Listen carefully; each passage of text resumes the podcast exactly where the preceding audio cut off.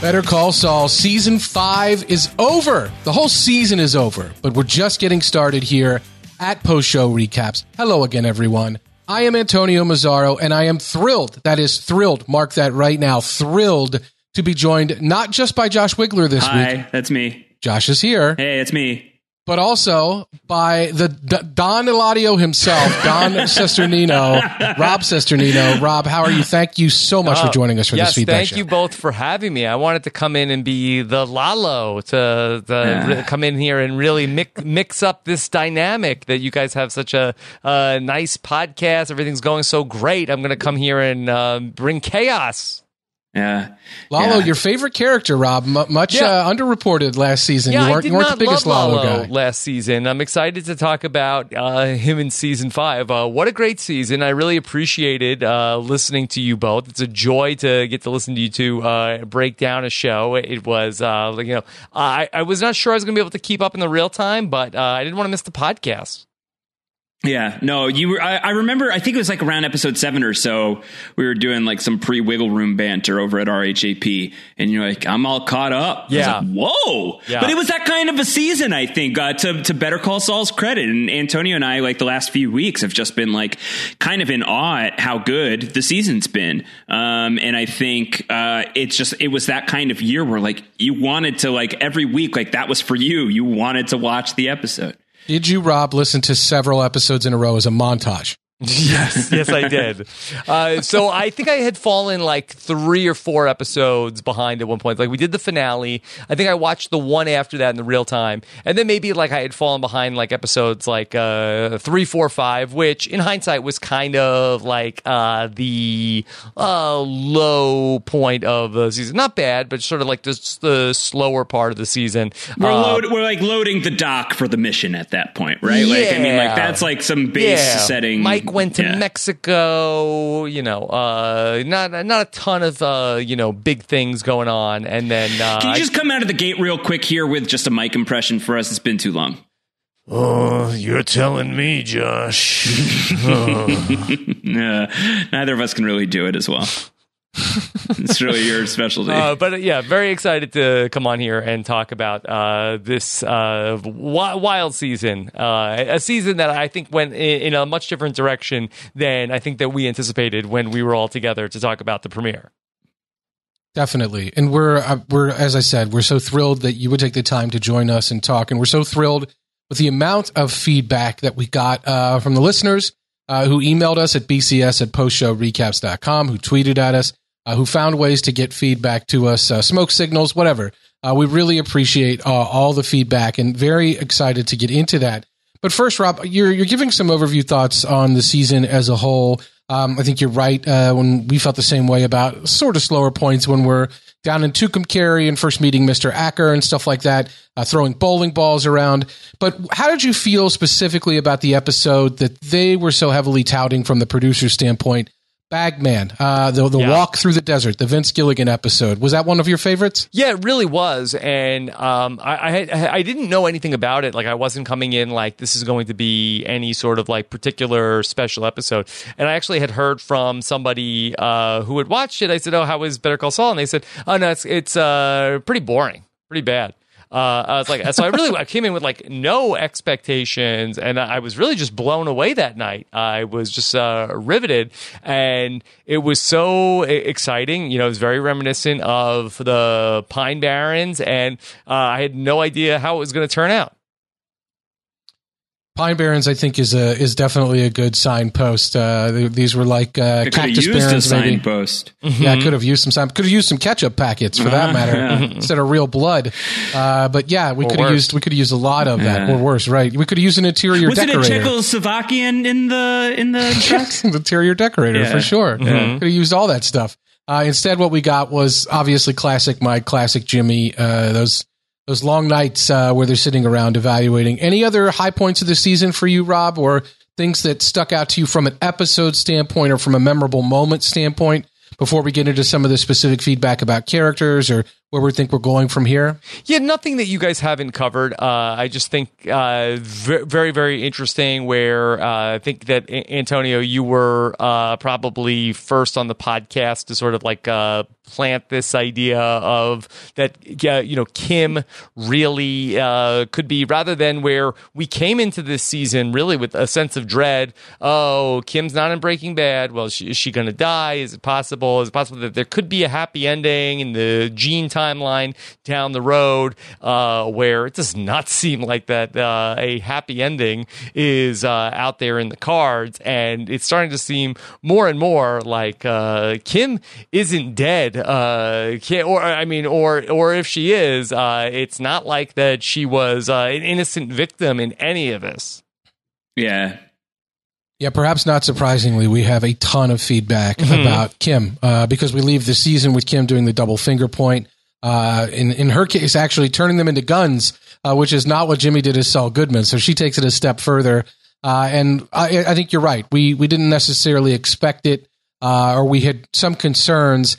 Uh, Brendan Fitzpatrick, the great vet, Brendan Fitzpatrick, wrote in and asked if there was any part of us that was kind of rooting for that ending for Kim a little, or were we shocked and remorseful of quote unquote your works, just as Jimmy was in that moment. Anybody feel better about Kim and where she's headed uh, going into the sixth season, the final season of Better Call Saul? Um, I think I feel less like um, I'm still anxious about something terrible happening to her because I love Rhea Seehorn's performance and I love Kim Wexler as a character, but I am now feeling more like the show can can I, have a lot of faith in the show to do whatever the show feels is right for the character right now. Uh, and I and I think that um, it's it's such a it's such a treat that a prequel gets to pull this off because I think that this is a really difficult thing for the prequel as a format. Um, when you know the fixed end point, it's going to be hard to build a lot of suspense for a lot of these things. And uh, Better Call Saul being like a rare example of a prequel that's largely working. And at the time, for much of it, it's because like, well, we don't know what's going to happen to Kim, and we're concerned about what's going to happen to Kim. And it's a bit of a magic trick to me. You know, the premiere is called The Magic Man, and I think like there is like a, a magic trick that's played on us when you get to the end of the season, and it's really it you're now starting to see like the cameras pulling back in that same way that it pulled back on Kim when Jimmy said better call Saul or Saul Goodman last year. That like no this is this is like the Kim Wexler Breaking Bad story as mm-hmm. much as it's Jimmy's. Um, and that's just very exciting storytelling to me that like I think that the the the shock value of it even if yeah like Antonio you were starting to track a lot of this stuff I still think that there's this piece of you that's like I don't want to believe it. I want to believe in better for Kim. And so you don't believe that the show is really going to go there and then the show starts going there in a way that really works, that gels, that makes sense.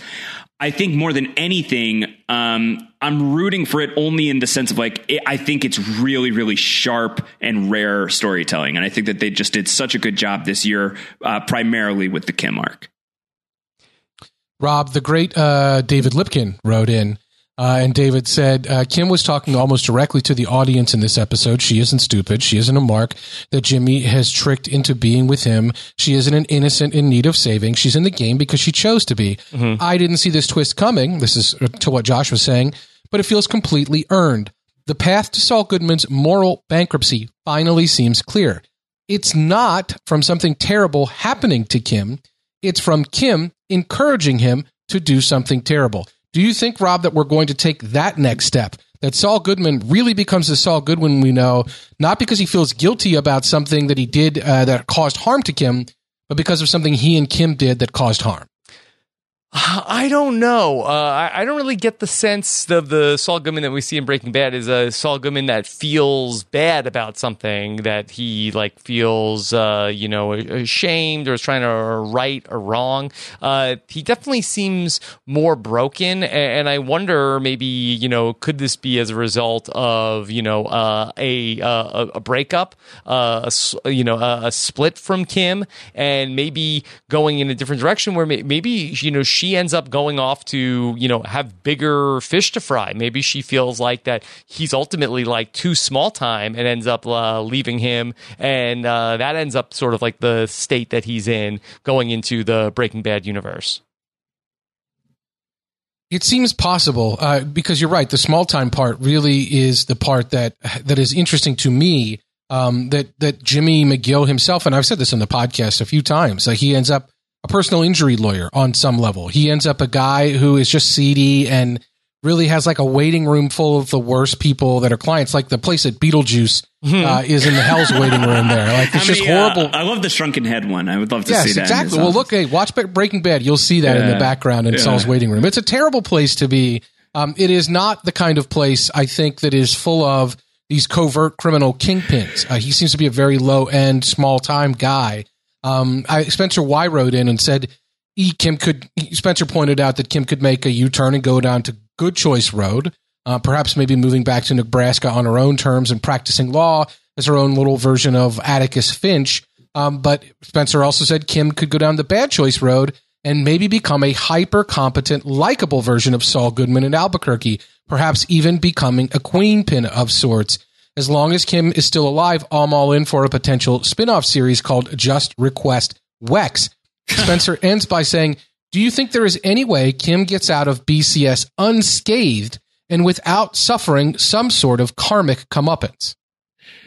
Oh man, I think some sort of karmic comeuppance is yeah inevitable, and I think like even like when you think about what what are the happy endings from Breaking Bad, so, were there any? You know, I think is the the answer is probably no, right? Like the happiest ending is like uh Skinny P. this well yeah, actually you know when you think about el camino skinny pete does like you're my hero jesse Like, Yeah, you he- know, he gets to be the man, he gets to show up Yeah. i do think skinny pete probably has the happiest ending Yeah. of I- any I've like said- regular Breaking Bad said, Josh, character. uh, or at least since El Camino, uh, Robert Forster is the ultimate winner in the Breaking Bad universe. Yeah, I think that that's good. Like content with his life, he feels like he's got some purpose. He's got very a very clear lane. He's made a got lot very, of money off these guys. He's made a, he's made a lot of money. He does his business in a very cautious way. He doesn't take risks that are going to get him into trouble. Uh, and I don't think that we're going to modify that story any further. Unfortunately, uh, given Robert Forster's passing. Uh, so yeah, he probably will max out as uh, the the most winningest character of the of the two shows. But I think like even like Skyler, like she gets to live, but she's now um, having to work overtime. Like she's working harder uh, than you know their situation is more destitute than um, when Walt was working the car wash, and you know now she has like the the stigma of being Heisenberg's widow. Um, you know, like maybe Marie seems like she is like finding some strength and resolve in Breaking Bad at the end of it, but she's still like estranged with her sister and she's been widowed as well. Like those are the happy endings. So I don't think unless this is a, a very different show when you think about who the main characters are on Better Call Saul, one of them blows up. One of them gets shot in the guts and gets liquefied in a barrel, and one of them gets sent to Omaha to make Cinnabons for the rest of his day. And those those are the ones we know about for sure. Uh, to think that Kim is going to get any fate that is at least sunnier than Skyler's fate, I think at this point is setting yourself up for disappointment. Rob Sonny or Skylers? Is that uh, is that is that something? I don't know. So I mean, I the, said the, the Kim Wexler journey, I think, is uh, definitely like uh, an interesting one. And it feels like that, you know, that this show started off as this uh, Jimmy McGill story, but uh, I really feel like that the eclipse of the Jimmy storyline uh, with with the Kim storyline, I think, was complete here in season five because I, think that this character is probably more akin to Walter White in terms of uh, you know where she started, what her intentions are, and you know where it might go than Jimmy, where you know that uh, that the nobleness of purpose that Kim has, where she wants to work with all these people and you know protect these uh, people who you know be a defender for those who have no defense. And she wants to be the, she wants to do this. And and now she's also Yeah. saying that the end justifies the means which is Walter White. Uh, you know that hey I, you know my this is for my family. I have cancer. I have to do all this. I'm going to break the law. And I'm doing these things. And you know who cares if you know these people get addicted to drugs or or whatever. And again the the ends justify the means. And I think that where what we saw in Breaking Bad is you can't do that just a little bit. Uh, it's sort of that uh, you know gets you have an ego and it gets uh, you know harder and harder to walk away. And I, I do feel like that uh, that's more of Kim's trajectory than it ever was uh, for Jimmy. What was Jimmy's nobleness of purpose? He just wanted to be with Kim Right. Right. That's really, really good. Uh, the comparison, I think, like when you think about like Walter White wants to cook the cleanest, purest meth in town. Uh, Kim wants to uh, conduct like the cleanest, purest law in town. She wants to champion for the people and their, their mechanisms of, of doing this stuff. He's doing it for his family. She's doing it for people who deserve her talent, who deserve her quality. Um, but think about the lives that are being ruined in the, in the pursuit of that. Certainly for Heisenberg it is a, a, a, deep, deep pit of bodies that he left behind. Um, for Kim, there have been some uh, footprints along the way. The type of shit she's talking about doing to Howard Hamlin is is really, really dark, and and that is like her Crazy Eyes in the basement. Um, you know, like Crazy Eight in the basement, rather. Crazy Eyes a different show. Uh, I don't think she's in the basement. I think she's elsewhere. Orange is the new blue. Uh, yeah, orange blue is the, is the new blue meth. is the new meth. Uh, so I, I think that that's a really good comparison and again speaks to why I'm so impressed with this season and the way that it, it turned a corner in this way of like you just you didn't think that you were watching Breaking Bad for Kim. Uh, you thought you were watching the Breaking Bad origin story for Jimmy, and yeah, that's still true. Um, but like the surprise, like it's all it's all been a lot of surprise along the way because you keep thinking like, well, I don't want Jimmy to turn into Saul Goodman. Like I like him. Like I I want better for him. All of this stuff, but like you know that that's his destination, and you just don't, you never really quite think that with Kim. But I think now that we know that that's the show's intention, that the show wants to get a little bit darker with this character, that the roadmap is there. And as you really uh, astutely put it, Rob, I think like the, the track of how Heisenbergian she is, uh, is, is very, very plain to see now. And her moral flexibility, that's the thing is she was seemingly rigid at some point and she didn't even want Jimmy's help in digging her way out. You don't save me, I save me. Uh, she was really doing it with hard work. And it seemed to me like if you look back over the course of Better Call Saul, the, the switch that flips that causes her to go out on her own first, uh, later going in in house uh, with Schweikert and Coakley. But the the switch that flips is when she secures Mesa Verde and she thinks she has done enough to get the praise that she so richly deserves and Howard Hamlin keeps her out in the fields and does not allow her to come back into the fold. That is a breaking point for Kim uh, on on on some level, and that breaking point has led her down this path. Now, it, it, she isn't making these bad choices on bad choice road. She doesn't get into the game right away, but she starts dipping her feet into the water, I think, and she starts feeling on some level like, well, is the hard work really worth it? Because where does it get you? Maybe you need to get an edge. Maybe you need to work smarter and harder, and maybe you need to do things a little bit differently. And maybe Jimmy McGill is the guy that's showing me this that you can work an edge or you can do these things to get ahead. And as long as you keep this moral code, you're fine. Well, now the moral code's starting to go out the window. And she's justifying it by saying, it, like I said, it's some like steroid version of the trolley problem, uh, where instead of letting the trolley diverting it so that only one person is killed instead of however many people are on the tracks, she's pressing the gas down on the trolley to run over that one person. Uh, and that's not a good deal, right? Like that isn't just moral relativism or her trying to be flexible with that. Um, that is her really going all in, saying, "I'm going to make this choice and I'm going after it."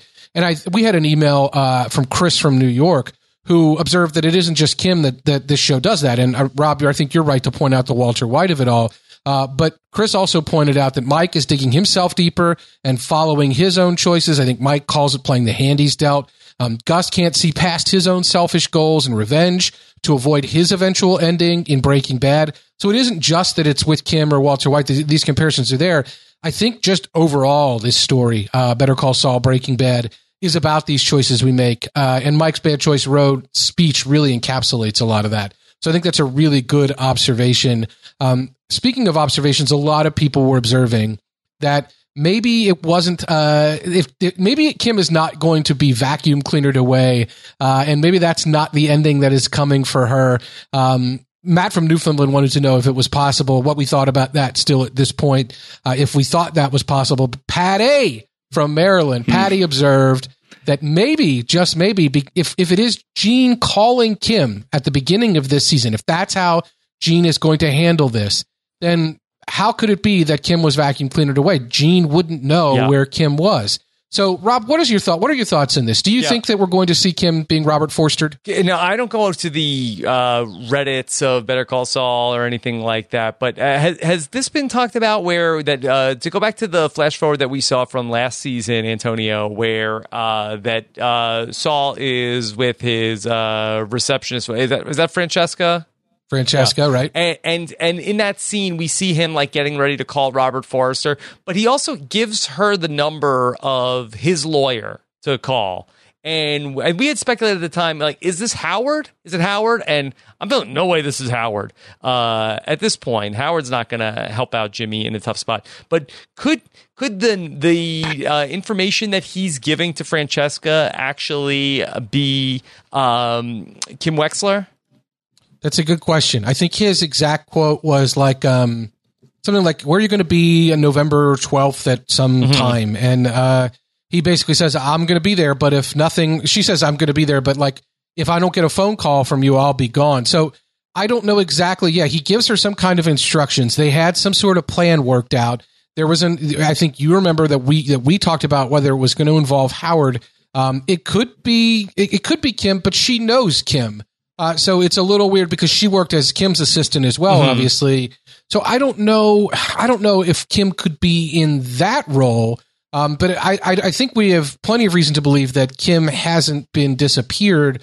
I don't know, Josh. Where we I don't we didn't really get into the, the the back and forth about this in the finale. Where do you stand on this now? If do you expect that Kim will be vacuum cleanered away at some point now? Do you expect that Gene is reaching out to her or will reach out to her in the future? Is she somehow involved in this Francesca moment? What are your thoughts on this? I, th- I think um, I'm I'm on board still and was and, and remain with Howard Hamlin being the person that Jimmy is referring, or maybe Schweikert is also a possibility, but like someone from from that level. Um, I think we've gotten enough uh, material on the board that Howard Hamlin is actually like a relatively decent guy, if flawed in in significant ways, but is often like trying to look out for people's souls eh, to to some extent. Uh, and I think uh, Rich Schweikert, you could say similar stuff for. He seems like he's always been trying to do things above board, um, and now Jimmy has some measure of um, of a relationship with him. Uh, I think that would be less satisfying than sending Francesca to Howard Hamlin. Obviously, right now Jimmy has very little love for Howard Hamlin, but if Kim really tears him apart, and if if Jimmy has of like if Jimmy looks on Kim's works and despairs the way that maybe Kim ought to have looked at how Jim Jimmy was taking on um, Chuck back in the day, uh, that some measure of empathy, whether or not it's hypocritical, like whether or not like well think about who you were a couple of years ago. He's like well that was then, this is now. That he may have a different point of view on Howard Hamlin. So I I think that that's probably coming. Um, I think with the direction of the ending, I think Kim getting uh, sucked up by the vacuum cleaner doesn't feel right to me right now. Uh, I think that the show really is.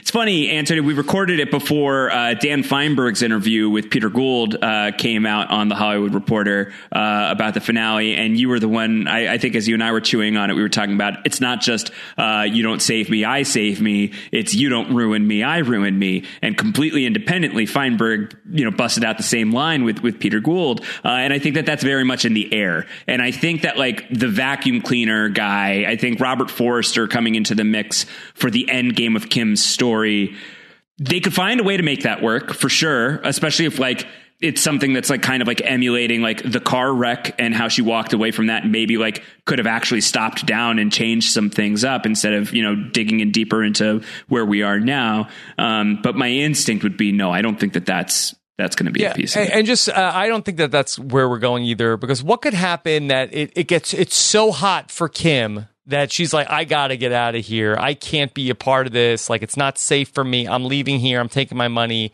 Uh, I'm getting out. But for, that Jimmy can remain in the same city with the Right. same associates. That uh, there's no mention. Like, uh, how how could they be so intertwined and then have there be none of this blowback onto Jimmy, where he's able to operate independently, and that Kim is able to just get out of there uh, scot free.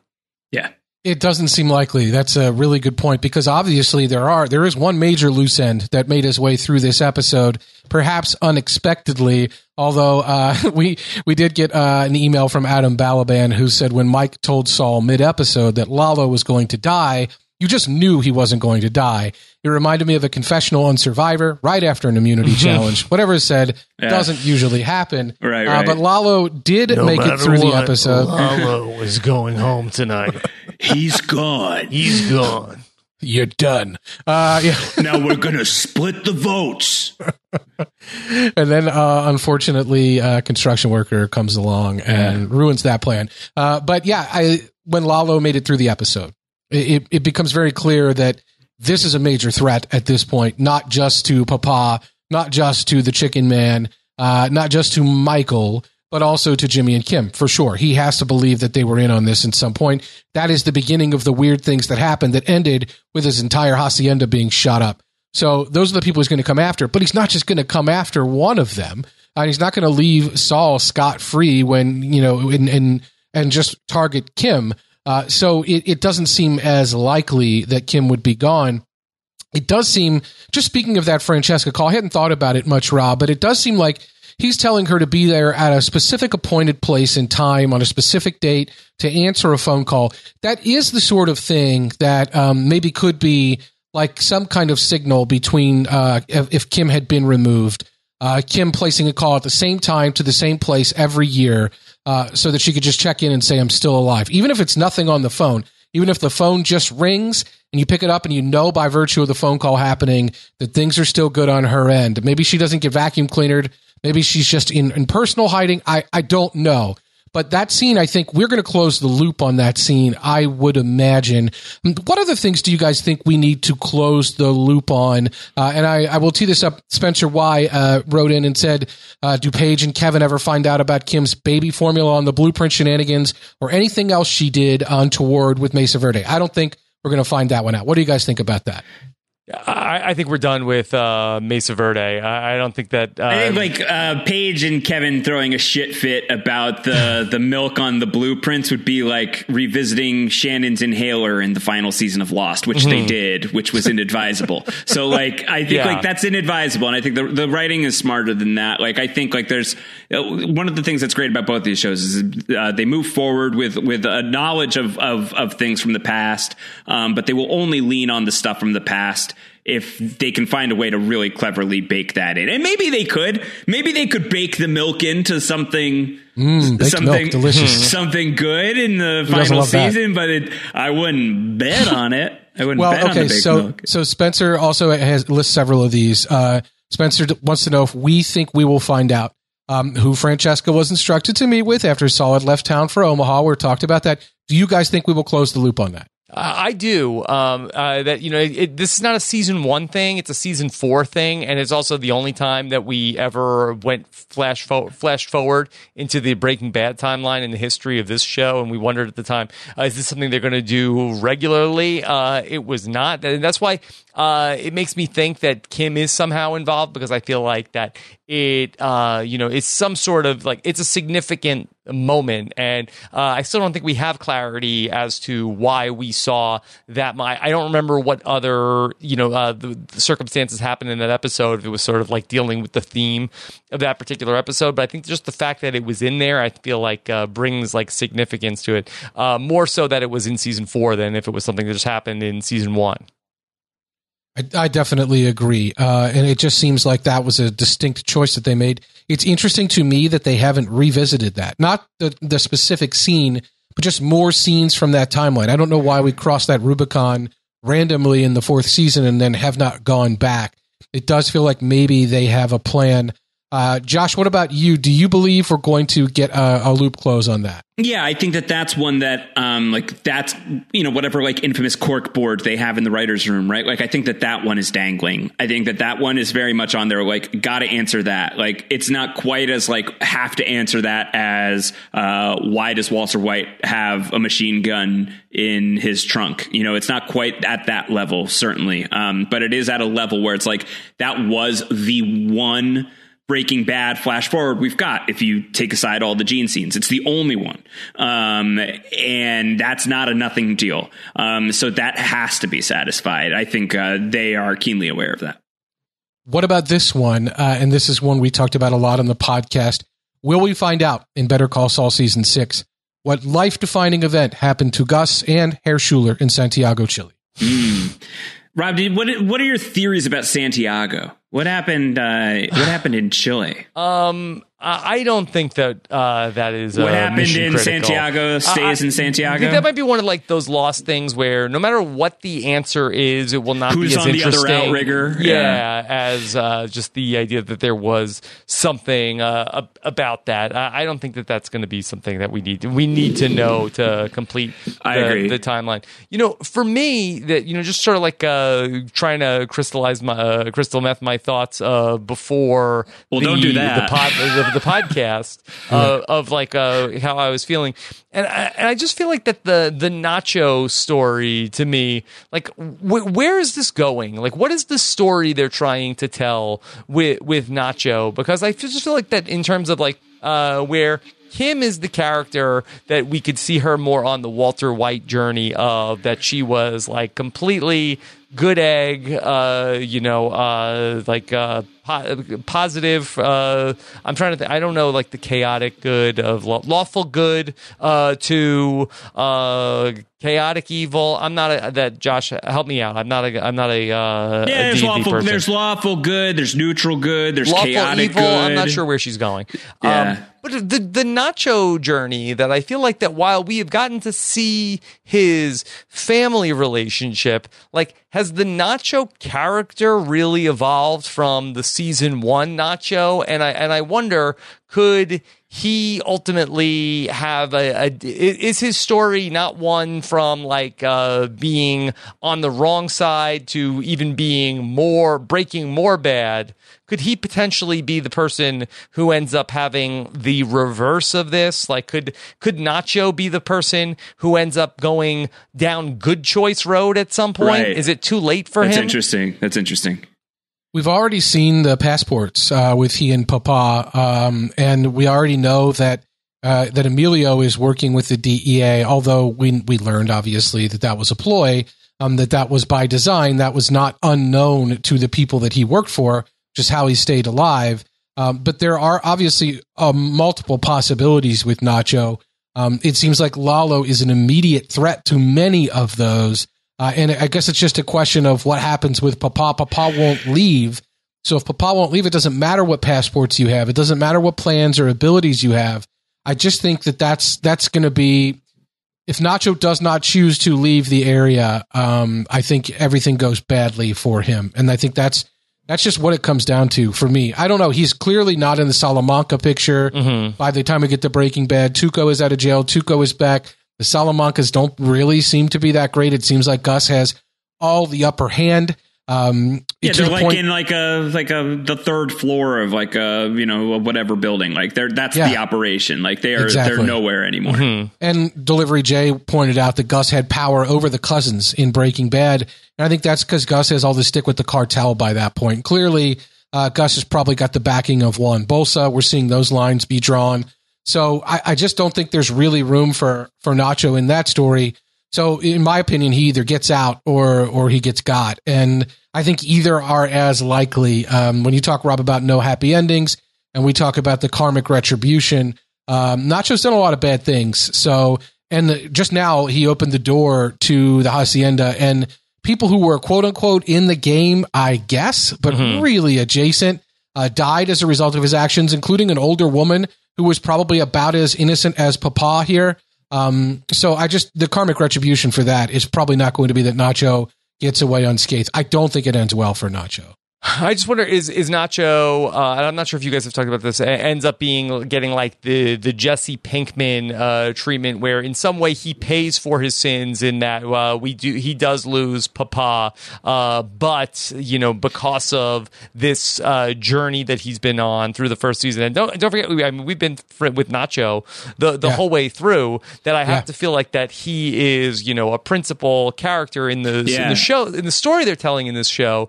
Uh, does he ultimately suffer, you know, a huge loss, but because of that, a- a- ends up like being the person who is able to, you know, get off bad choice road. Yeah, I mean, I guess that that is another one of those happy endings, right? Jesse Pinkman lives, Jesse Pinkman escapes, but he also uh, watches uh, Andrea die, mm-hmm. right? Like it comes at great. He also spends a year or so, like the better part of a year, in an underground bunker uh, and only being allowed out to to to make crystal meth. Um, is Nacho, who has not gotten far, you would assume, from Lalo by the time that Lalo has taken down an entire elite squad single handedly. Um, is he going to get thrown into Lalo's trunk and driven around and like brought along as a passenger? Mm-hmm. Like, all right, show me everything that's going on, push me closer to Gus Fring. Like, we keep thinking that because we're at the final season we have to like um, speed things along and like close the gap on the timeline to get closer to Breaking Bad.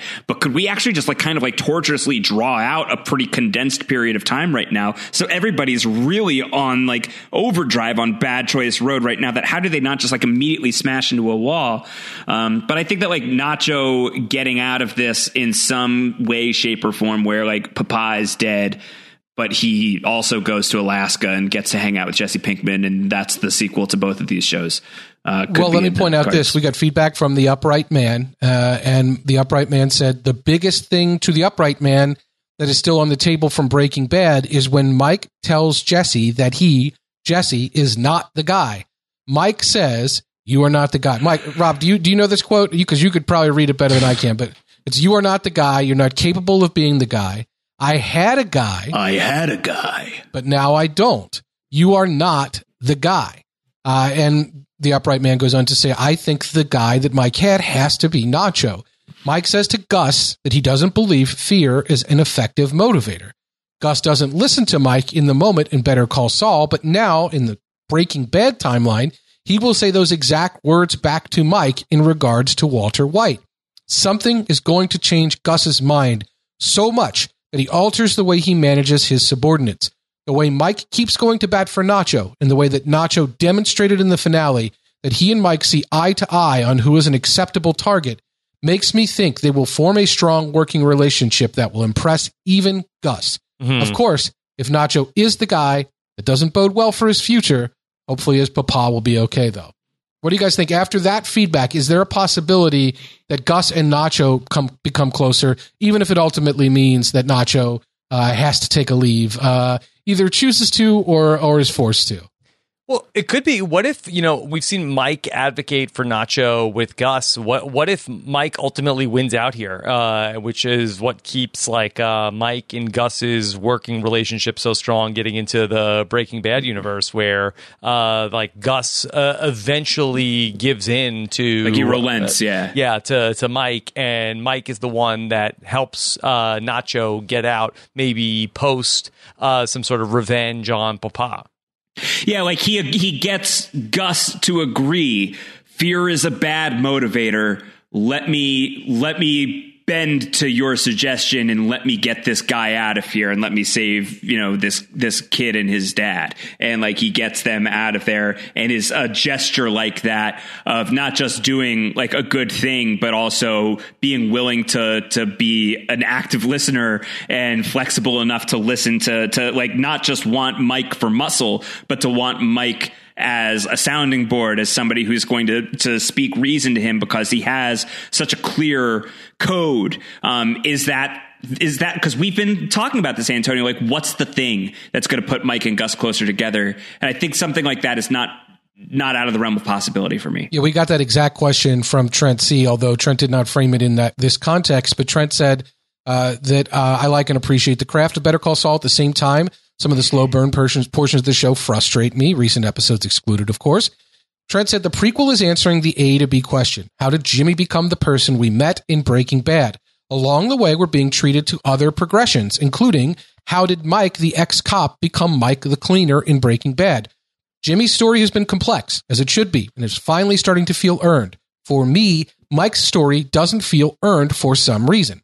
Gus appealed to Mike by saying, You want revenge, which is likely true. But does that justify Mike becoming an organizer hitman for someone like Gus Fring?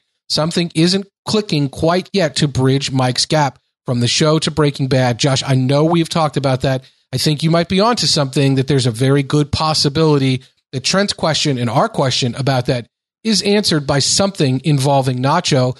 And it has to be something a little more positive, right? For Gus or for Mike to say, you know what? I'm really going to back this guy. I'm going to kill for this guy. I'm going to be all in for this guy because he helped blank, because he helped Varga, because he helped Varga's dad. That could be a, a, a possibility for yeah, sure. For yeah, me. I think so too. And I, Rob, I, think, do you- I think it'd be I satisfying because we've had so much of not just Nacho on the show, but you know there was a, a great period of time on on Better Call Saul where we weren't getting much in the way of Mike and Jimmy content. Yes. but we were getting a ton of Mike and Nacho content. So they go back a long way. Uh, th- that would be really satisfying for me if Mike, if his if his Better Call Saul storyline is really hitched to like getting a guy out of the game. That would be really really nice. I would like that a lot. Rob, do you feel like we need more to justify Mike's role in Breaking Bad compared to where he is now with Gus? Yeah, because I think that Mike has not really had an arc in Breaking Bad. Like as we're approaching like the end game, I think that it's important to the creators who do this show, who I think we all agree are some of the best in the business of what they do.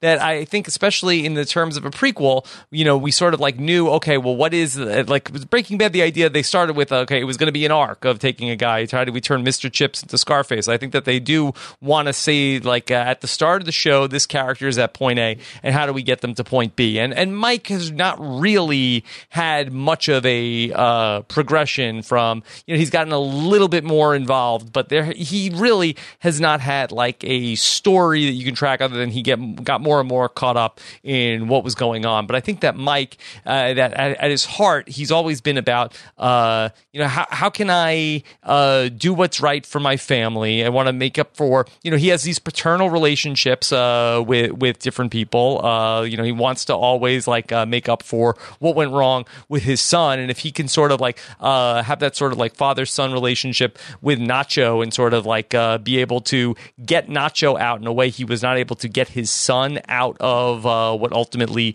did him in. I think that that would be you know Yeah. an, an arc for Mike Ehrmantraut over the course of this series. I totally agree.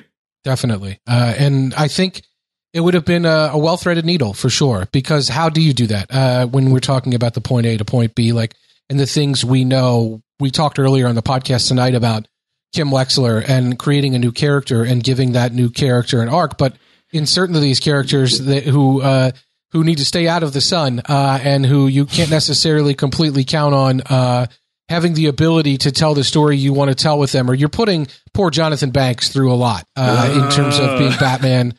Uh, you're, you're you're asking him to plod around through the desert. Uh, it's not great. So maybe there's a better way uh, to pay all that off, uh, and to do that by saying, okay, we're actually going to tell. We don't just tell Mike's story in five O, which we did. We told a lot about Mike in five O that we had never had. And if Better Call Saul hadn't lasted six seasons, uh, and we only had one or two seasons that they had originally booked from Better Call Saul, five O would have given us a ton more information about Mike than we ever had from Breaking Bad. But now that we've got the six seasons and we know it's happening, I think it makes a lot more sense to plot out an arc like this, which is a lot more nuanced. Uh, and and the bad choice road doesn't mean you're always on it. Um, Mike's own observations are that sometimes you think you're off of it, you're doing these other things. Maybe you're headed in one direction, even if you're taking these side trips. And maybe helping Nacho out will be one of those side trips, even though we know Mike ultimately ends up where he ends up. We have 13 episodes next season rather than the standard 10. Spencer Wise said with six episodes, uh, was season six tentatively planned for 13 episodes rather than a standard 10 episode order like the first five seasons received. How great would it be if the final three episodes of Better Call Saul form the equivalent of a two hour movie to fully flesh out Gene's fate after the taxi driver incident, as well as explore his potential post Breaking Bad relationship with Kim, assuming she's still alive? Instead of Gene scenes, viewer would get full on Gene episodes, comparable to how El Camino was basically the Jesse Pinkman epilogue in a post Breaking Bad world. Do you want the same treatment, Rob, given for Saul to see extended content for his own epilogue and get this narrative closure? So uh, I'm not sure, and um, you know, uh, I uh, you know enjoyed parts of El Camino, but I think I ended up coming down on the camp of like I'm not sure, other than like being for fan service, uh, like why it needed to uh, exist like I'm not exactly sure, you know, uh, if Gene, is Gene running from is is this the cartel? Is he running from the the police?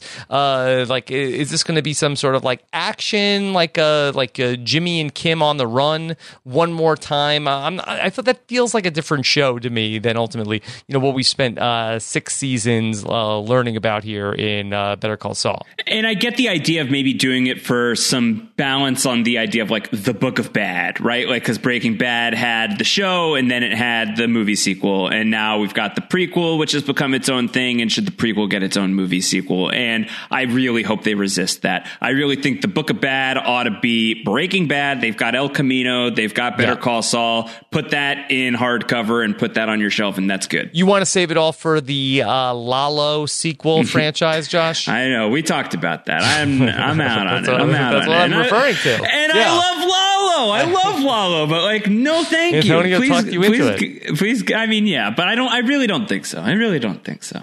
I don't know. Uh, well, to- I want to know more about Rob's relationship with Lalo and how that's changed because you were you, you, didn't like the Lalo yeah. when you were doing the, when you were regularly in, when you were in my seat here opposite Uncle Tonio. Mm-hmm. You weren't you weren't the number one Lalo yeah. stan. Um, and to be honest, uh, it's not easy to remember uh, what I was exactly uh, of course. mad about. Yeah. Um, sure, but, sure, sure, sure. But well, he is, he is very t- he's very tonally jarring, yeah. and I think that that's probably it. Yeah. and like you only get him for those two episodes. Well, it's like, okay, all of a sudden, here's this new person who's just showing up, and I really was like, wait, why? Why do I care about Lalo? Like, he's just here to sort of like, uh, like what is? Oh, he's the new big bad. Like, it just seemed very forced when he's coming down from the ceiling tiles. Like, what? Is, he's like this uh, superhuman figure that's here, and he just seemed like a, a menace that was out of nowhere. And I felt like that this season feel like they did a lot more with the development of Lalo, and they managed to, outside of the season finale, make him extremely menacing without having to say or do much. Uh, there were several scenes in the course of season five where, I mean, uh, notably, uh, when he comes to Kim and Jimmy's apartment, he doesn't raise his voice, he doesn't uh, threaten them in any way. Uh, just like, uh, tell me again. Tell me again. Right. Uh, just that he was, uh, you know, really, really great. Uh, just in terms of how you know when when he is, you know, alone with Saul Goodman. So there, there's, uh, you know, basically like uh, t- talking to him about uh, going to get the money. Uh, so I thought that he was uh, re- really, really great in the way that they used him this season, uh, especially you know his, his, scenes with Nacho as well. So I, I thought that he, they uh, did uh, much more with him in terms of like the quiet and the silence, and and and not having him be as crazy as he was in season four. He'd be a great Survivor player, Lalo. Mm-hmm. Very athletic, so he'd win a lot of challenges probably. But he could psych you out. He could be funny. He's good. He doesn't social sleep game. a lot. He is very Tony. He, he does his best thinking at night. Yeah, yeah. Yeah. You could bury your car in some kind of ravine and he would yeah. find it despite your best efforts. He's played by an actor literally named Tony. So yeah, there you mm-hmm. go. No, it, I, I think you're right, Rob. But I mean, part of that is you have the guy slithering through the ceiling and jumping out and murdering an innocent person at the end of season five. You don't have to do much else with that guy to make him a menace after that. Like it is very clear yeah. that he's a, he's a bad dude. I mean, in that same episode when Michael uh, blocks his way out of that uh, parking exit uh, with the gum uh, in the, the, the slot because Mike knows so much about parking. Uh, Lalo just rams his car through the car in front of him. That's who this guy is. So he he is not a guy that you have to do much more with once you've already crossed that bridge with him for sure. Mm-hmm. Um, so they, I think they benefited because I agree uh, that that was so OTT, but I think they benefited from that for sure uh, by by having that or, or already happen with Lalo uh, so that he is easily more menacing now. And he's a Salamanca, right? So on some level, you're worried about all these dudes because we've seen what the cousins have done. We know what Hector is like and how horrible of a person he is. We've seen the insanity of Tuco. So anytime a Salamanca shows up, somebody with that name shows up, you are just naturally worried about them, I think. And and of course, the actor trades on a lot of great stuff. I love that they just show him uh, earlier in the season, just like when Jimmy goes out to meet him for the first time or one of the first times, he's just driving around in the desert, just doing rally laps, just like you know, just flooring his car around in the dirt. Like that's what he's excited to do. So this awesome. is a guy who does that for fun in his spare yeah. time. That's what he yeah. does. Mm-hmm. Yeah. yeah. Love that guy. Love that guy. I don't know about a spinoff. I know obviously we talked about that. Uh, some of the other things, uh, getting back to what Spencer wrote in about, do you think we will see how Jimmy first learned of the vacuum cleaner service? Is that an open end that we need an answer to? Um, one way that I think they could do it, and it would be uh, uh, totally acceptable for Jimmy later on in in Breaking Bad to have knowledge of this in the same way that he knows what Gus Fring is all about. Um, is for Gus and Mike to vacuum clean Nacho. Um, mm-hmm. And so, like, because Jimmy is aware of Gus in the sense of I know a guy who knows a guy, he could be aware of the vacuum cleaner in that same sense of I know a guy who knows a guy. Uh, and I think that that uh, that would be totally acceptable to me. I think that some sort of loop on the vacuum cleaner guy is probably likely of like I'm going to send you to somebody who's going to take care of it, but yeah. it also might just be like, nah, this is just crime shit. Uh, you get deep enough into crime shit, and you you know the vacuum cleaner guy. No, I think that's a good point. I think that that could be a good, a good way that uh, you know Mike advocates for Nacho to the point, uh, and then and then uh, Gus is like, well, how, you know, how do we how do we make him disappear? And then uh, Mike, because of his uh, whatever you know veterinarian underworld that he has uh, connections right. into, I know a guy. Right. Yeah. exactly and, we don't need if, to see the Robert Forster. He could just like once he says like uh like uh you know he tells he tells Jimmy uh that you know he's he's got a way to do it. Of course, Jimmy totally. needs to be connected enough to that world to you know uh, be aware that uh you know Mike can uh, you know Mike knows a person who can do a thing. Yeah. Right. We only need to see one half of that phone call, which I think right. is important if we see it at all. Right. So. Uh, maybe it'll involve Bill Oakley in some way. That's all we can hope for. Uh, mm-hmm. That Bill Oakley will be involved with uh, with the vacuum cleaner answer. What about um, speaking of comic relief? What about um, finding out how Saul and or Huel met Bill Burr's character Patrick Kuby uh, and how he became part of their crew since he nah. very memorably participates in Breaking Bad? I'm good. Yeah, I don't think we need to know that. Although uh, often I feel like that things we don't need to know are not the criteria they use to decide, like how we get things like Krazy-8's backstory. Good point. Right. Yeah, that's a card on a board. Speaking of cards on a board, is the who finishes building Gus's super lab, and if there's anything else with that, is that something that's a card on the board? Are we pretty much did the Germans, the Germans leaving? Did that uh, put put a pin on the super lab and are we really not going to revisit the super lab again in better call saul?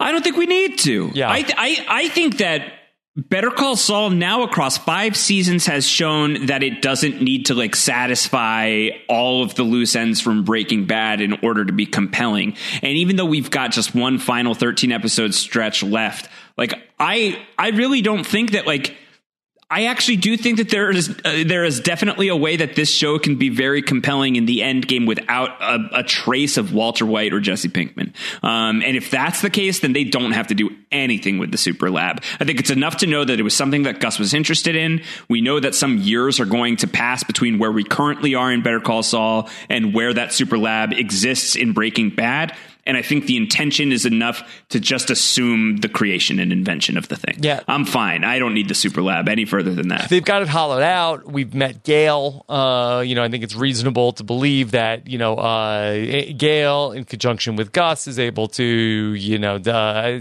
tell them what parts to order and get and get everything in there. So I feel like the construction work has all been done. Yeah. We also know that there are delays because of the meeting with uh, Gus and Herr Schuler with Lydia that the lab can't be finished because Gus is trying to do this in secret, obviously, and not have the Salamancas find out because this is Gus's end around to not having to work with them uh, and to not having to work with the cartel in the way that he did. Um, so this is something that has to be kept secret. And as far as that goes, we saw that tension um, with Herr Schuler and Lydia about how the lab can't get back to construction because Lalo Salamanca got arrested. Hector Salamanca is still around. There, there are still problems delaying that. So I think until Gus has fully dealt with the Salamanca problem, which I think we will see obviously more of in season six, I don't think you can put the lab to rest. The lab is, is an afterthought once that's done. I think the, the real grist there is how Gus deals with the Salamanca problem and how Gus gets the upper hand with Eladio and Juan Bolsa and the cartel and everything there. So I think that's the story we're going to tell. But David um, PKs or David Peaks uh, makes a interesting observation. David wants to know: Do you guys think um, will there be any Breaking Bad scenes in season six of Better Call Saul that will be from a different point of view? For example, Gus reacting to finding out that Tuco is dead. Uh, what do you think, Rob? Are we going to revisit Breaking Bad from different points of view? Will the Gus Fring content or other content get us there?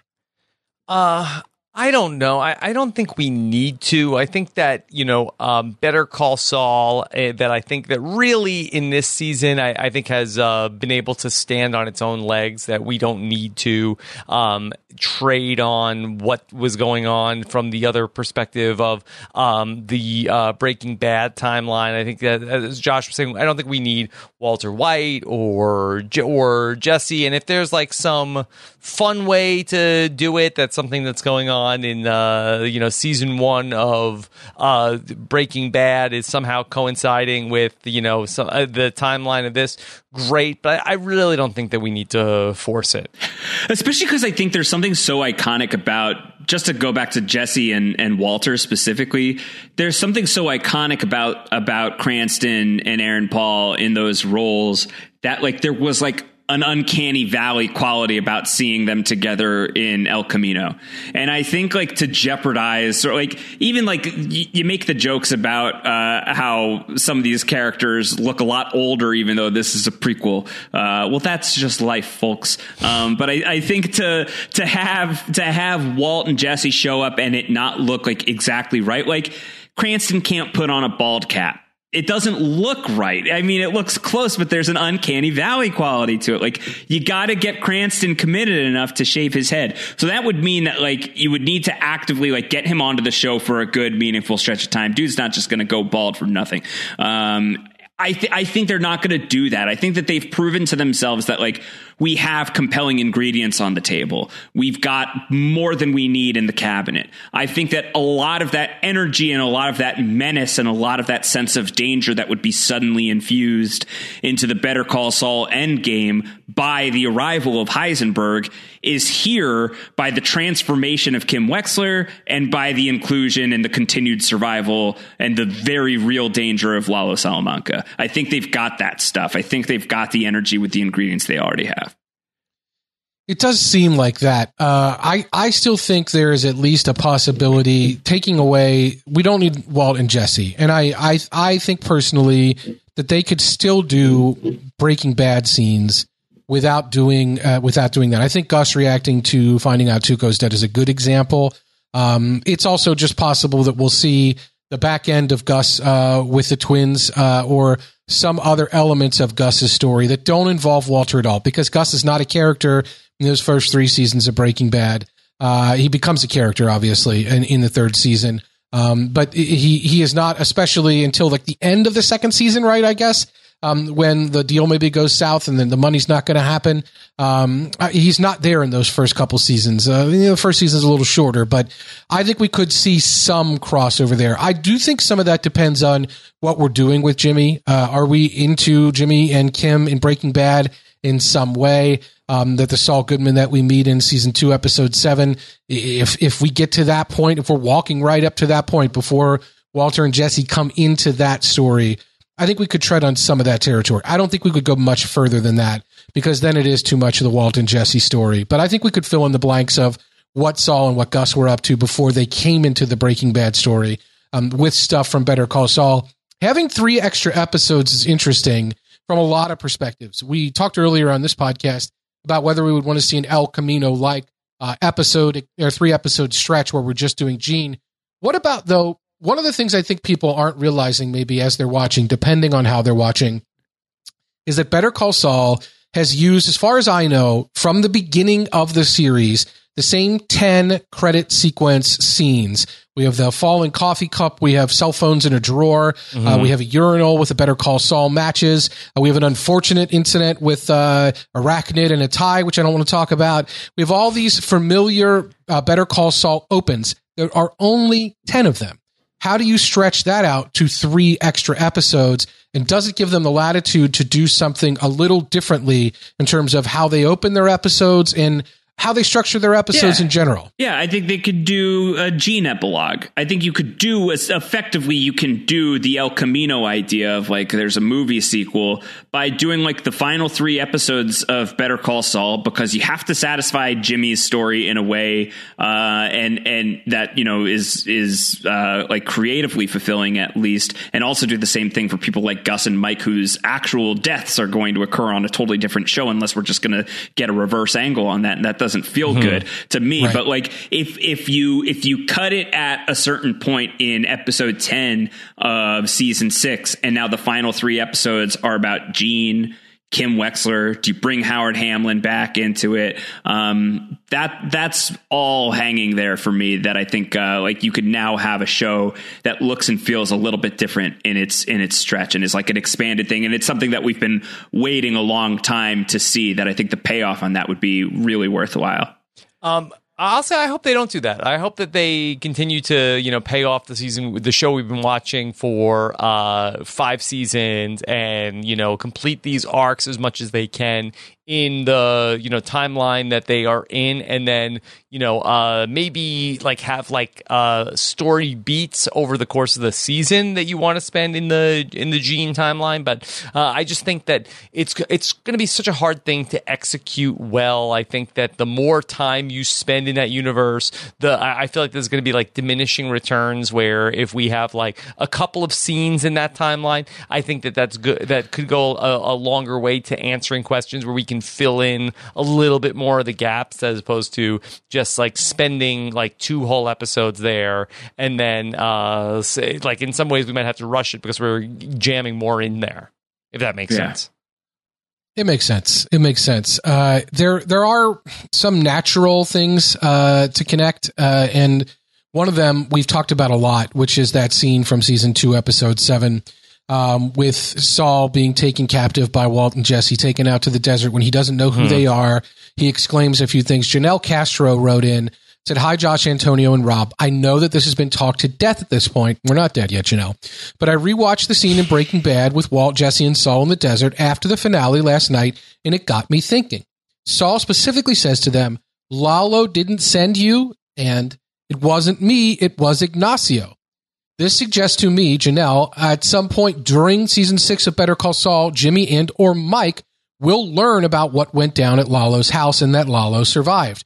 Whether or not Jimmy and Lalo will ever interact again, I'm not so sure, but the mere idea of Lalo still being out there somewhere would be enough to terrify Saul forever and have him always looking over his shoulder for Lalo. As you've discussed before, Lalo could definitely be dead during Breaking Bad, and Saul is unaware of this fact when he encounters Walt and Jesse. Or perhaps, as you suggested during the recap episode, Lalo could be alive and in hiding during Breaking Bad for some reason, but I'm not sure what narrative purpose this serves, other than setting up a potential spin-off for the character. Anyway, I know none of this is necessarily new information, but I wanted to get my thoughts out while I had them.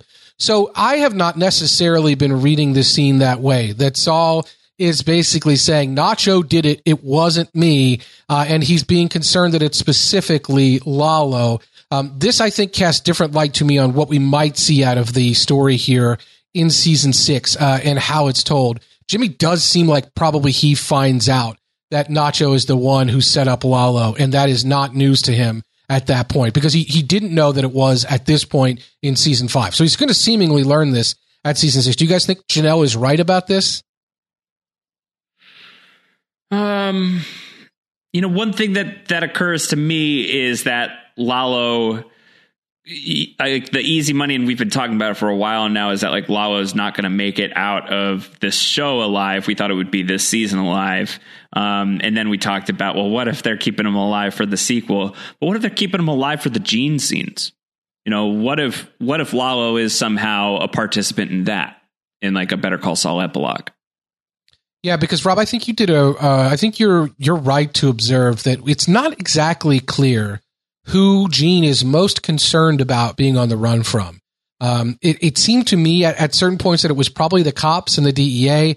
Um, when he's worried about his social security number being run through, um, seeing cops at the mall, it seems like mm-hmm. he's more worried about the cops than he is about his life in general. But at the beginning of this season, when we had the scene with the cab driver, that guy's kind of a menace, and I it just feels like he's not there by accident, not the way he behaves and not what he says. Like you'll get it right the next time. It's like he's there for a reason. He's got muscle with him who just wanted to come along and see what was going to happen.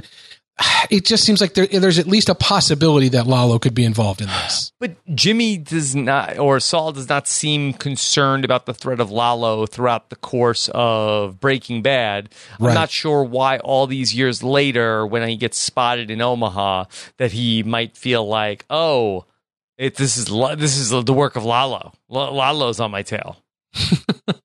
Lalo was on my tail, and he hired a cab driver uh, mm-hmm. that was most recently seen in the Deuce. Yeah, uh, good point. Uh, it's definitely a good point. I I don't know. I just it it does feel to me like they will get into some of the Breaking Bad timeline in season six. I, I don't think that's a screaming hot take. I understand what you guys are articulating about whether we need it or not, or how much we need uh, or things we definitely don't need. And I'm, I'm in agreement. We don't need to sure. see. I also do think it's instructive to think about how did Breaking Bad end and how, uh, how, uh, you know, and in, in a lot of ways, like there, there are people who walked away from Breaking Bad being like, oh, they really forgave Walter White and the storytelling, yep. right? Like, so yep. like that kind of storytelling in, in the, the, the disembarkation of a, of a show like this could be, uh, you know, like, oh, well, we gotta put it back on Breaking Bad. Like, that's what the fans want.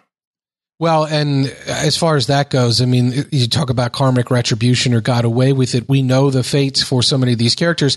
One of the ones we don't is Gene. So it, it's a matter of like, does he get away with it? Or is Jimmy ultimately not the guy? As we talked earlier in this podcast, that maybe his greatest sins aren't the things he did in Breaking Bad, but maybe something happened with Kim. Uh, we had feedback from Andrew Yu who said, I hope that next season isn't the season of them screwing over Howard. I was happy to be done for the most part with HHM and Chuck and was hoping the story would keep moving forward and not have to go revisit Sandpiper, etc. I'm sure they'll do an excellent job with whatever the story goes though. But do you guys, what's your threat level? Is, is it threat level midnight for Howard Hamlin? Is it something different? Do you think that we're going to get them going through with some horrible plan to take Howard down, Rob? Yeah, I think so. I don't think yeah. you put that genie back in the bottle. Like, I, I, I, and I do wonder if you know this culminates maybe in them doing something terrible to Howard, and then maybe you know something like uh, you know something terrible like uh, he commits a suicide or something like that, and that um, you know li- live living with uh, you know that blood on their hands. Maybe Kim is the one to be like, ah, you know, come on, it's no big deal.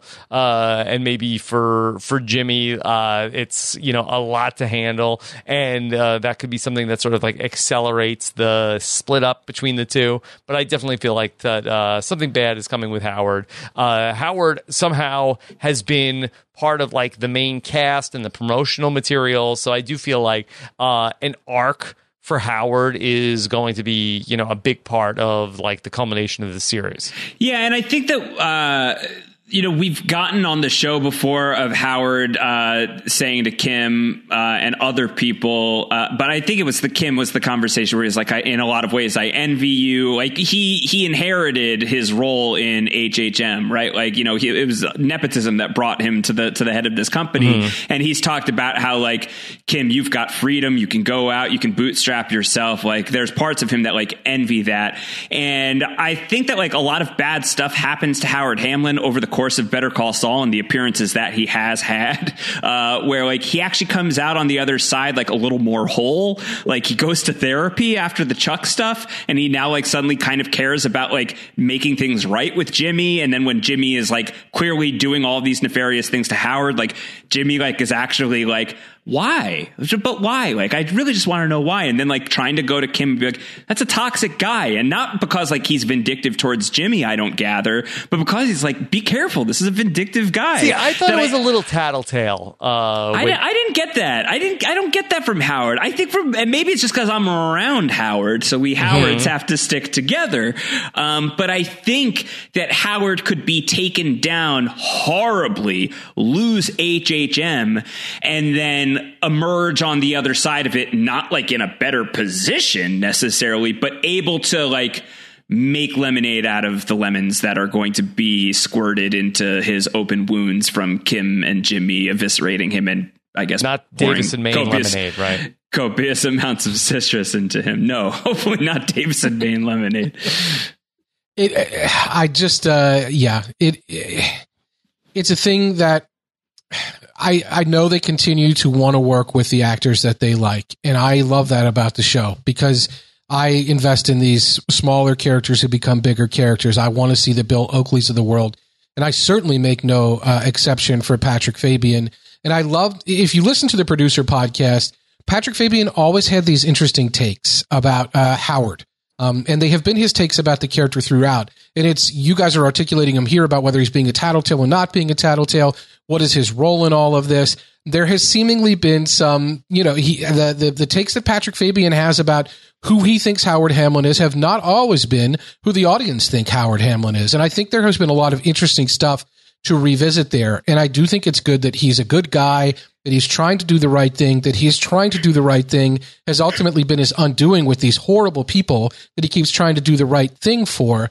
And I think there is some room for them to revisit the what the what the result of that is. And I I wouldn't say that we're done with that. I think you guys are saying it's a it's it's you know no doubt about going to happen.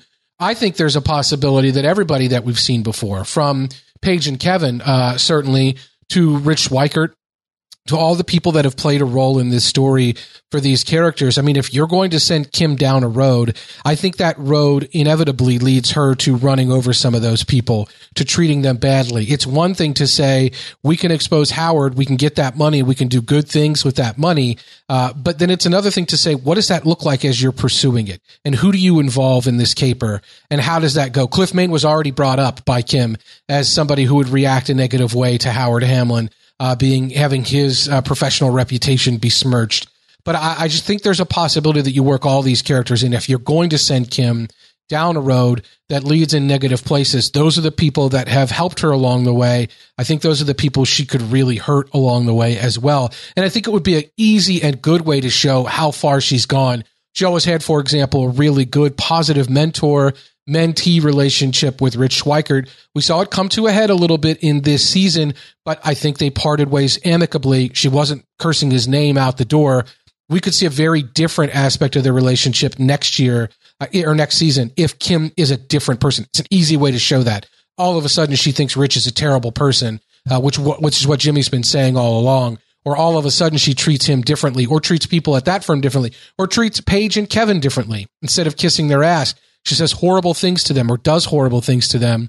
I think all of those things are possible if you're telling the story of what a different Kim Wexler looks like. And Howard Hamlin certainly plays a role in that as well. And so I think we're definitely going to revisit it. I think we're going to revisit it in in the ways that you guys talked about and and more probably. Um, Evan G wants to know, just generally speaking, with regard to Gene, do you think they'll utilize the Wizard of Oz motif at some point and turn Gene's world into color? I've seen other people uh, sent this in as well. So, Rob, you were scoffing a little bit. Do you think we're going to see a color? We did see a little color in Gene's world. Don't forget the beginning of the series. One of the very last segments we see of Jean, he's watching his ads on the TV, and the only color in his world are the ads reflecting off of his glasses and seeing the colorful Saul Goodman world reflecting in his black and white lenses. So they have already played with that. Do you think they go all in with Gene and color and Kim maybe next season? Boy, uh, I don't know. Um, it, I think it really depends on how much time we spend there. You know, if we're gonna have full episodes, I think we probably have to uh, go, you know, full color. I don't think we want to go like completely noir in uh, the uh, like for multiple episodes. If it continues to be like vignettes or snippets, uh, that I think we'll continue with uh, going with the color scheme. You know, color theory is so big in the Breaking Bad universe, so I think that they'll continue to uh, go with that. Josh, you think we're going to switch colors at Gene at some point? Yeah, at some point. Yeah, I think so too. I, I think, or, or, it just could be. It's hard to know if the color is in the way that we saw Josh uh, on Sam Esmail's Homecoming on Amazon. Uh, where there was a visual motif yeah. uh, that told a story. Um, maybe what was not what well, the reason we're not seeing color in Gene's world is because Gene doesn't see it, and if Kim comes into that world in some way, that's where Gene sees color again. Like maybe that's part of it. We're seeing it through his eyes, and it's just drab and boring. But mm. it, it, it, livens up when when something changes. So yep. it could be that kind of stylistic choice. Uh, speaking of stylistic choices, um, we talked. You talked about uh, Josh these characters looking older uh, as they're as they're aging. Johnny D. Silvera wrote in the great Johnny D. Silvera, and Johnny D. Silvera said, "Is it just me, or does Don Eladio look older in Better yeah. Call Saul than in Breaking Bad?" Well, that's because the actor's older. that's it. You're not having this at all. This complaint, Josh. No, and Johnny knows I love him, yeah. but yeah, it's, it's, the actor got older. Yeah, and so did Jonathan Banks, and so did uh, Bob Odenkirk. You think he meant to? Do you think Johnny meant Rhea, to say Rhea younger? Seehorn, th- Rhea Rhea Seehorn isn't in Breaking Bad, but I imagine that she's older now than she was when Breaking mm-hmm. Bad was filming. Is she going to look younger if they do the scenes in the Breaking Bad timeline? How do we uh, just to keep up consistency? Do we have to make her look younger, like Mike looks younger, like Gus looks younger, like Jimmy looks younger? Do we have to make a Rhea Seehorn if she's in the Breaking Bad timeline look younger? I don't know. I'm I'm such a fan of chicanery generally, but I don't know why I'm just not. I'm not having it with this one. Mm-hmm. Uh-huh. like I just don't want this one. Get this off my plate. I love fair. you, JDS. JDS knows I love him. Well, what else is on your plate, Josh or Rob? Do you guys have anything else that you'd like to talk about with this season of Better Call Saul? I'll start with you, Josh. We, we're a week out uh, or a little bit more from our thoughts on the finale. Um, does anything from the conversation we've had tonight or anything else occurred to you in that week that you want to get off your chest before we wrap there's, up here? There's a piece of me that's like, oh man, I don't want this show to end. They're just starting to like activate Kim Wexler in this way, and I want to see a lot of that. And at, the other part of me is is uh, the one that I think is is the is the correct instinct, which is like get out of the party before you overstay your welcome. And I and I think like Kim before she turns into like a rage monster doing keggers you know, like get get her out of here, take her home so she's not too hungover in the morning. Uh, I, I, think Better Call Saul's doing the right thing in wrapping up. I do just feel really hyped on the story right now and really baked into the details. And I know it's not going to be uh, unless I do the full rewatch again. Like I just won't feel quite as fresh on it when when we get there. So I guess I'll probably have to do the full rewatch again. Oh, you're once, doing it. once we get there. And yeah. so I'm gonna. You could just listen I'm, to the whole season of podcast. Uh, you know, I try not to do that because it makes me feel weird. Um, but I, I, I look forward to that because that's probably like what a year and a half from now, something like that. At the soonest would be my bet. Maybe a year from now seems really soon, um, and I think I'll be really ready. But I'm, I'm sad to walk away from it right now because I feel I like old then. Yeah, oh yeah, you know. Uh, so I'm, I'm looking forward to getting back into it. I'm sad to hit pause on it now because uh, I think it we're we're cooking with gas, and gas is where it's at. Uh, really, really happy with where the show is at at the moment. What about you, Rob? What are your, your ultimate takeaways, or do you have anything else you'd like to talk about coming into yeah, this feedback? Uh, I wanted to just mention that um, we have touched on a lot over the years of uh, that Kim uh, and her fandom for the Kansas City Royals, and I thought yes. that that in her like maybe most important uh, scene in the series, she's wearing that Kansas City Royals uh, shirt. So I have to feel like uh, probably not a coincidence, and I wonder if that's uh, just like you know another big hint towards that she might not be that far from where Gene is, and maybe I, I, I do feel like that we end up seeing her uh, in that uh, you know uh, epilogue that we get one of these days. Also, uh, that the flashback to Kim this season, I always thought uh, like I thought that was like a super important thing, and it just like uh, sticks with me still. That line when her mom drives away, like you just don't listen. Yeah. And I have to feel like that that's also like one of the most important lines in uh, the five seasons of the show that we're going to just like uh, go back and like, the, you know, uh, that Kim, she just uh, didn't, didn't listen. Listen to what? The Bad Choice Road story? Uh, Chuck, uh, Howard, uh, like who is it that she didn't listen to? All of the above. Yeah.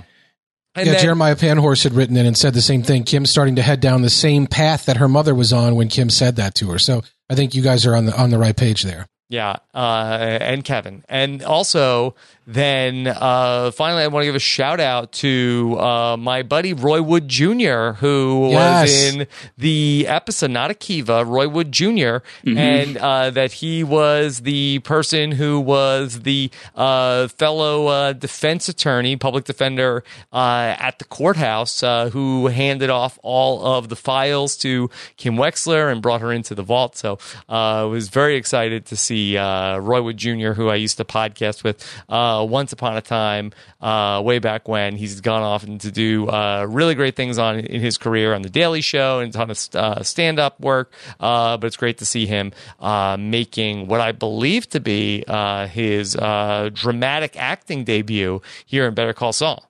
Well, th- that could be a road for you, right? Like, I think like uh, Rob Cesternino turned dramatic actor, podcaster turned dramatic actor would be fun. I think that makes a lot of sense. I like They, it. uh, I, if I recall, Robin, those days that you podcasted with Roy Wood Jr., uh, none other than the great Terrell Owens said you were one of LA's great up and coming young comedians. Yes. so yes. yeah, you could uh, you could Not easily doing get that this back. anymore. he was, yeah, sure, sure. Is it just me or does Rob look older on this podcast? Um, Rob looks I'm older kidding. right now on this podcast than when we started the podcast. than he did ten years ago. Right.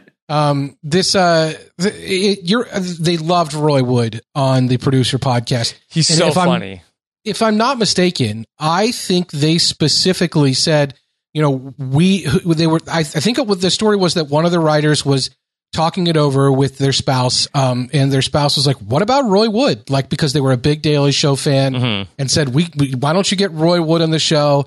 And they were like, "Well, I don't think we can get Roy Wood. We'll give him a shot." And they got Roy Wood, specifically trying to get Roy Wood. It was not one of those open call Yeah. like your agent tells you to go. They wanted Roy Wood. They got Roy. I'm Wood. sure he was a fan of the show too. That uh, like he watches like a, a ton of uh, TV, so I, I think that he was probably uh, like uh, you know I, I don't know if he's like publicly said that he was a fan of of the show, but uh, I'm sure that he was thrilled to be part of the universe. I, I didn't want to spoil that for you if you didn't know that it had I happened didn't know. when I knew. I was like, oh my Yeah. god. That's good. We didn't uh, we didn't give him as good of a shout out as we should have on the uh, finale podcast. Uh, but uh, they you know, like they I, I I thought of you when I was just like, oh, Rob is going to love the fact that his boy Roy Wood shows up here. Uh, that was really cool. Like, Uh, that, that guy was looks good. a lot like Roy Wood Jr.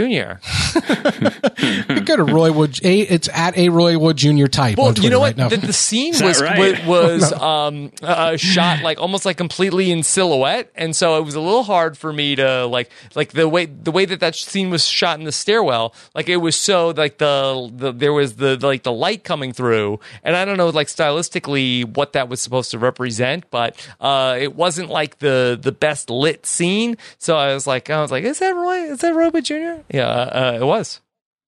It was uh, it, they not only did they specifically try to get Roy Wood Jr. for that scene. Uh, one of the other things they remarked about It's a on real their pleasure, producer, by the way, to keep hearing you guys say the words Roy Wood Jr. over and over Mm-hmm. again. it's just like I, I love the way that it sounds coming from you both. Mm-hmm. Roy Wood Jr. they got Roy Wood junior Uh, and one of the other things that they did was for one of the very first times, uh, the piece of music that was used when Kim was wandering throughout the room looking at all the cases as Roy Wood Jr. was going over the types of cases that were in there. That was one of the very first times they had ever scored directly for Kim, that they had ever given Kim her own music or her own themes. Uh, that is something certainly to keep an eye on. I think, Josh, that goes with what you're saying or what you just said recently, which is that I um, like the way that Roy Wood Jr. sounds coming. You like the way that Roy yeah. Wood Jr. sounds. It sounds exactly melodic, like that music they scored for Kim. Uh, no, it goes with what you're saying about how the show is really picking up steam with Kim Wexler. Like they're really getting to a point, uh, and it may not be that just request Wex is somewhere where we end up, uh, but we have a, a, really fascinating 13 episodes to look forward to uh, as we get to that point with Kim Wexler. I think you know, Josh, you said you may not, you may be losing a lot of these details if you don't go back and rewatch. One of the things that occurred to me last time I rewatched it, and I may have said this at some point on the podcast, is that after season one of Better Call Saul, they very clearly, in my mind, now that we know the full story of being the story of Jimmy and Kim, they press a hard reset button uh, so that by the end of season two, episode one, whether Jim, uh, Jimmy and Kim will be a thing and to what extent, and whether Jimmy's antics will influence that one way or the other that is the central story that they put right at the heart of the beginning of the second season. It is to the point where Jimmy is driving away at the end of season one, and they have him turn around at the beginning of season two, uh, and they have him at Davis & Main by that second season, second episode or so. So Jim, uh, Jimmy and Kim is put right there on center stage, and since then, I think their relationship being so central to the show, how they relate to one another, where uh, the negative ener- where the negative energy comes from in that relationship, and where those interactions lead them has been so clear to see that arced out and where it is going right now. It's really really cool to see, and yeah. you're right. It's hard to say like I'm ready for it to end. This is a show that at the end will break will better call saul have run longer than breaking bad by the end in terms right of episodes at, right around the same amount of time I think crazy pretty close. Yeah. Absolutely crazy. Rob, would you have predicted that when we started podcasting about Better Call Saul all those seasons ago? No. Uh, I mean, I think that I was, uh, you know, certainly, you know, vocal over the course of podcasting the first four seasons that at times it felt like that they were meandering, but I also think that they were. And I think that they did finally figure out what they wanted to do. That I think that the great thing about this writing team uh, is that they can uh, ultimately take an idea of like, all right, uh, Walter White has the machine gun in the back of the car. What is the story to ultimately get there? And so they started like writing this show, and I don't think that they had a clear idea in mind of what it was going to be. And as we're talking about now, like they did a really uh, big recentering of what the show was going to be about into the second season. And, and I think that they ultimately found like this uh, really compelling story to tell. And now that they know what, what they want the story to be, they're going there and they're firing on all, on all cylinders. But I did think it took them probably a long time to figure out what the story was yeah. that they wanted to tell. Yeah, agreed. It, it, so it's it's going to be 63 episodes on Better Call Saul. It was 62 on Breaking Bad plus El Camino. Um, so yeah, we're gonna we're gonna net out right around the same amount. That is crazy to think yeah. about. Yeah. Uh, it's also crazy to think about. This is uh, going to be our last podcast of the season, as far as we know. Mm-hmm. Josh, you have any Sorry. any any further lamentations before we wrap up here? Uh, no, but now I'm just thinking about Arnold Schwarzenegger because he says Lamentations in Conan in a great way. Um, but uh, no, I don't. Lamentations. Yeah, and hear the lamentations of the women is what he says. Um, I love this show, and I really loved this season. I thought this was the best season of the show for sure. Um, uh, and I'm I'm really glad uh, that I got a chance to to weigh in on it. Rob, thank you for uh, pulling me into this into mm-hmm. this world. Uh, it's been it's been a pleasure uh, to to do the thing that we do here on post show recaps, which you say at the start of this uh, podcast. We broke down, you know, we break down the episodes. It makes you feel like a butcher, right? Like it makes you feel like you're like you're like surgically like getting into the under the hood of a show, uh, into the frunk into the frunk of the show, and that is that's my stuff. I really really love doing it, and this is a show that really rewards that kind of work, uh, the leaning forward of it, um, and it was just a blast to do. So, uh, mad props to you, Rob, for pulling me in, and Antonio for all the tireless work you've done all along the way here. Props to you guys uh, for sure, Rob. Uh, thank you so much for oh. coming on the couple episodes that you did this season with us. I I'm so when you have texted me a couple times throughout the season, I was so thrilled that you were keeping up with Better Call Saul because, like you said, I know in the past uh, a couple seasons of the show have felt more meandery, and it's not a thing that you know feels like appointment television. But I'm so glad uh, that you stayed along uh, with us, and that so many people did uh, throughout the season. I'm glad that the show is rewarding that investment that people are making in it. Yeah, it's been really fun, and uh, of course, I, I, love listening to you guys, uh, and it's a uh, treat to ever uh, come on and uh, talk with you both about a show. And of course, we remain thankful to everybody behind the scenes at post show recaps uh, who have worked with us throughout the season. Josh, you know more specifically about every person that does every job than I do. I know Brendan Fitzpatrick has done a lot with the social media uh, aspects. Uh, Stevie and Alex on the back end with the production. Am I leaving anybody out Sam here? There's Moore, just been great Sam stuff. Moore is huge for everything that we're doing here organizationally. Yes, Stevie Z, Alex Rubino. So huge props to to everybody and and the Fitz, uh, who's uh, who's making everything happen for us socially. Um, literally, just like in terms of my, he's got my social appointments uh, taken care of. oh, that's why I have to get in touch with. yeah, you got to talk to Fitz. oh, uh, you keep telling better, me quarantine, quarantine. Better call Fitz. No, so yeah. Lots of great people making all this happen. All right. Well, if we find another reason to, we will be back to podcast, but we will certainly plan to return for the sixth and final season of Better Call Saul. Uh, until then, uh, stay careful out there, everybody. Uh, stay safe, and we'll talk to you then. Thank you.